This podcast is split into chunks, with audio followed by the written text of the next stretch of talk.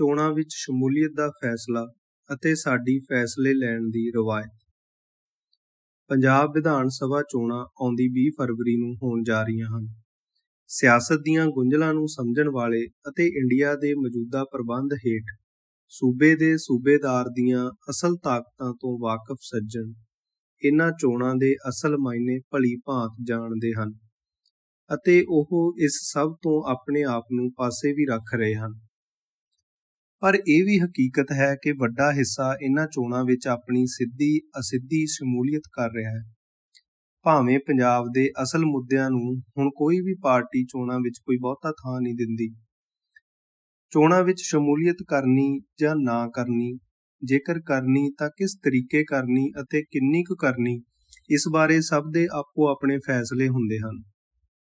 ਸਿੱਖਾਂ ਦੇ ਸਬੰਧ ਵਿੱਚ ਚੋਣਾਂ ਨੂੰ ਲੈ ਕੇ ਭਾਵੇਂ ਸੁਹਿਰਦ ਹਿੱਸੇ ਨੂੰ ਇਸ ਗੱਲ ਦੀ ਸਮਝ ਹੈ ਕਿ ਪਾਤਸ਼ਾਹੀ ਦਾਵਾ ਦੁਨਿਆਵੀ ਤਖਤ ਤੇ ਨਿਰਭਰ ਨਹੀਂ ਹੈ, ਇਸ ਲਈ ਗੁਰੂ ਖਾਲਸਾ ਪੰਥ ਸਦਾ ਹੀ ਆਪਣੇ ਵੱਲੋਂ ਬਣਾਏ ਰਾਜ ਪ੍ਰਬੰਧ ਤੋਂ ਉੱਪਰ ਰਹੇਗਾ। ਅਤੇ ਨਾਲ ਹੀ ਇਹ ਵੀ ਹੁਣ ਬਹੁਤਿਆਂ ਨੂੰ ਸਪਸ਼ਟ ਹੋ ਗਿਆ ਹੈ ਕਿ ਸਿੱਖ ਮਸਲੇ ਇਹਨਾਂ ਚੋਣਾਂ ਰਾਹੀਂ ਜਾਂ ਇੰਡੀਆ ਦੇ ਇਸ ਮੌਜੂਦਾ ਪ੍ਰਬੰਧ ਹੇਠ ਚੋਣਾਂ ਲੜ ਕੇ ਹੱਲ ਕਰਨ ਕਰਾਉਣ ਦੀ ਹੁਣ ਕੋਈ ਬਹੁਤੀ ਗੁੰਜਾਇਸ਼ ਬਚੀ ਨਹੀਂ ਹੈ। ਪਰ ਸਿੱਖਾਂ ਲਈ ਇਹ ਗੱਲ ਵੀ ਵਿਚਾਰਨ ਵਾਲੀ ਹੈ ਕਿ ਚੋਣਾਂ ਸੰਬੰਧੀ ਆਪਣੀ ਸ਼ਮੂਲੀਅਤ ਲਈ ਅਸੀਂ ਆਪੋ ਆਪਣੇ ਨਿੱਜੀ ਫੈਸਲੇ ਹੀ ਕਰਦੇ ਰਹਿਣਾ ਹੈ ਜਾਂ ਕਿਸੇ ਤਰ੍ਹਾਂ ਕੋਈ ਸਾਂਝਾ ਫੈਸਲਾ ਵੀ ਲਿਆ ਜਾ ਸਕਦਾ ਹੈ। ਇਸ ਸੰਬੰਧੀ ਸਾਡੀ ਰਵਾਇਤ ਵਿੱਚ ਕਿਹੜਾ ਅਮਲ ਪਿਆ ਹੈ ਅਤੇ ਉਹ ਅਮਲ ਕਿੰਨਾ ਕੁ ਜ਼ਰੂਰੀ ਹੈ? ਅਸੀਂ ਇਸ ਗੱਲ ਤੋਂ ਵੀ ਭਲੀ ਭਾਂਤ ਵਾਕਿਫ ਹੋਵਾਂਗੇ ਕਿ ਮੌਜੂਦਾ ਸਮੇਂ ਵਿੱਚ ਦੁਨੀਆ ਭਰ ਦੇ ਸਿੱਖਾਂ ਜਾਂ ਇਕੱਲੇ ਕਿਸੇ ਇੱਕ ਸੂਬੇ ਦੇ ਸਿੱਖਾਂ ਦਾ ਵੀ ਕਿਸੇ ਮਸਲੇ ਉੱਤੇ ਕੋਈ ਸਾਂਝਾ ਫੈਸਲਾ ਕਰਨਾ ਹਾਲ ਦੀ ਘੜੀ ਸ਼ਾਇਦ ਸੰਭਵ ਨਹੀਂ ਹੈ ਜਾਂ ਘੱਟੋ ਘੱਟ ਸੁਖਾਲਾ ਤਾਂ ਬਿਲਕੁਲ ਨਹੀਂ। ਇਸ ਦਰਪੇਸ਼ ਚੁਣੌਤੀ ਨੂੰ ਅੱਖੋਂ ਪਰੋਖੇ ਨਹੀਂ ਕੀਤਾ ਜਾ ਸਕਦਾ। ਸਗੋਂ ਇਸ ਨੂੰ ਸਾਹਮਣੇ ਰੱਖਦਿਆਂ ਹੀ ਅਗਲਾ ਅਮਲ ਵਿਚਾਰਨਾ ਹੋਵੇਗਾ। ਪਰ ਉਸ ਤੋਂ ਪਹਿਲਾਂ ਇਸ ਗੱਲ ਵੱਲ ਕੇਂਦਰਿਤ ਹੋਣਾ ਜ਼ਰੂਰੀ ਹੈ ਕਿ ਸਿੱਖਾਂ ਦੀ ਫੈਸਲੇ ਕਰਨ ਦੀ ਰਵਾਇਤ ਕੀ ਹੈ। ਗੁਰੂ ਖਾਲਸਾ ਪੰਥ ਵਿੱਚ ਫੈਸਲੇ ਲੈਣ ਲਈ ਗੁਰਮਤਾ ਸੰਸਥਾ ਦੀ ਪ੍ਰਣਾਲੀ ਪ੍ਰਚਲਿਤ ਹੈ। ਅਸਲ ਵਿੱਚ ਇਹੀ ਸਾਡਾ ਮੂਲ ਹੈ। ਅਗਾਹ ਵੱਲ ਨੂੰ ਤੁਰਦਿਆਂ ਖਰੜੇ ਵਿੱਚ ਦਰਜ ਹੈ ਕਿ ਗੁਰਮਤਾ ਸਰਬੱਤ ਗੁਰਸੰਗਤ ਦੇ ਕਿਸੇ ਖਾਸ ਵਿਸ਼ੇ ਸੰਬੰਧੀ ਸਪਸ਼ਟ ਨਜ਼ਰੀਆ ਹੈ।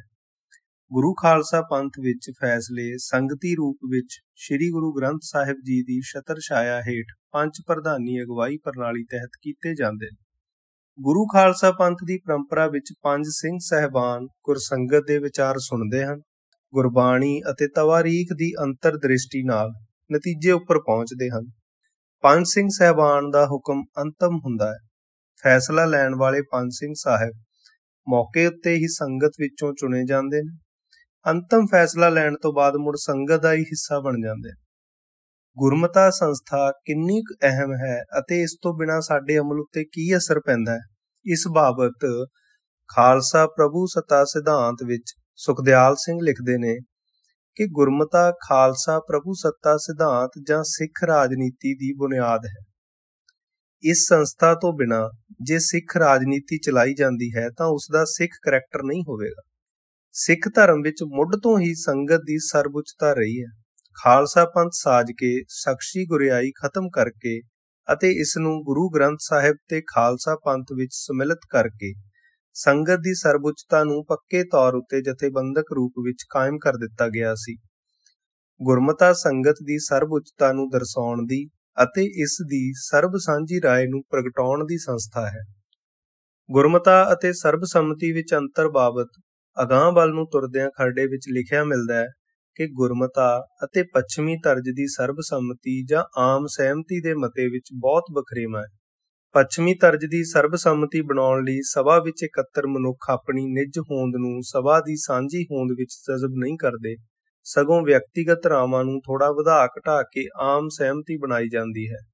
ਜਦ ਕਿ ਗੁਰਮਤੇ ਵਿੱਚ ਹਾਜ਼ਰ ਸਰਬੱਤ ਸਿੰਘ ਆਪਣੀ ਨਿੱਜ ਹੋਂਦ ਤੋਂ ਉੱਪਰ ਉੱਠ ਕੇ ਆਤਮਿਕ ਤੌਰ ਉੱਤੇ ਇਕਮਿਕ ਅਵਸਥਾ ਵਿੱਚ ਹੁੰਦੇ ਹਨ। ਹੁਣ ਉਸ ਦਰਪੇਸ਼ ਚੁਣੌਤੀ ਵੱਲ ਪਰਤੀਏ ਜਿਸ ਵਿੱਚ ਹਾਲ ਦੀ ਘੜੀ ਦੁਨੀਆ ਭਰ ਦੇ ਸਿੱਖਾਂ ਜਾਂ ਇਕੱਲੇ ਕਿਸੇ ਇੱਕ ਸੂਬੇ ਦੇ ਸਿੱਖਾਂ ਦਾ ਵੀ ਕਿਸੇ ਮਸਲੇ ਉੱਤੇ ਕੋਈ ਸਾਂਝਾ ਫੈਸਲਾ ਕਰਨਾ ਸੰਭਵ ਨਹੀਂ ਜਾਪਦਾ। ਬੇਸ਼ੱਕ ਜਦੋਂ ਕਿਸੇ ਨੂੰ ਪੰਥ ਦੀ ਰਵਾਇਤ ਆਪਣੇ ਹੋਰ ਨਿੱਜੀ ਕਾਰਨਾਂ ਜਾਂ ਵਖਰੇਵਿਆਂ ਤੋਂ ਵੱਡੀ ਮਹਿਸੂਸ ਹੋਵੇਗੀ, ਤਾਂ ਇਹ ਚੁਣੌਤੀ ਝਟਪਟ ਦੂਰ ਹੋ ਜਾਵੇਗੀ। ਪਰ ਫਿਰ ਵੀ ਸ਼ੁਰੂਆਤ ਵਜੋਂ ਅਮਲੀ ਤੌਰ ਉੱਤੇ ਗੁਰਮਤਾ ਸੰਸਥਾ ਨੂੰ ਮੁੜ ਸੁਰਜੀਤ ਕਰਨ ਦੇ ਰਾਹ ਪੈਣ ਲਈ ਆਪੋ ਆਪਣੇ ਇਲਾਕੇ ਵਿੱਚ ਸੰਗਤਾਂ ਨੂੰ ਇਹ ਉਦਮ ਕਰਨਾ ਚਾਹੀਦਾ ਹੈ। ਚੋਣਾਂ ਸੰਬੰਧੀ ਫੈਸਲਾ ਵੀ ਇਲਾਕੇ ਦੀ ਸੰਗਤ ਨੂੰ ਇਕੱਤਰ ਹੋ ਕਰਕੇ ਗੁਰਮਤਾ ਸੰਸਥਾ ਦੀ ਪ੍ਰਣਾਲੀ ਰਾਹੀਂ ਕਰਨਾ ਚਾਹੀਦਾ ਹੈ। ਇਸ ਤਰ੍ਹਾਂ ਹੀ ਸਹਿਜੇ ਸਹਿਜੇ ਇਸ ਰਵਾਇਤ ਨੂੰ ਮੁੜ ਸੁਰਜੀਤ ਕੀਤਾ ਜਾ ਸਕਦਾ ਹੈ।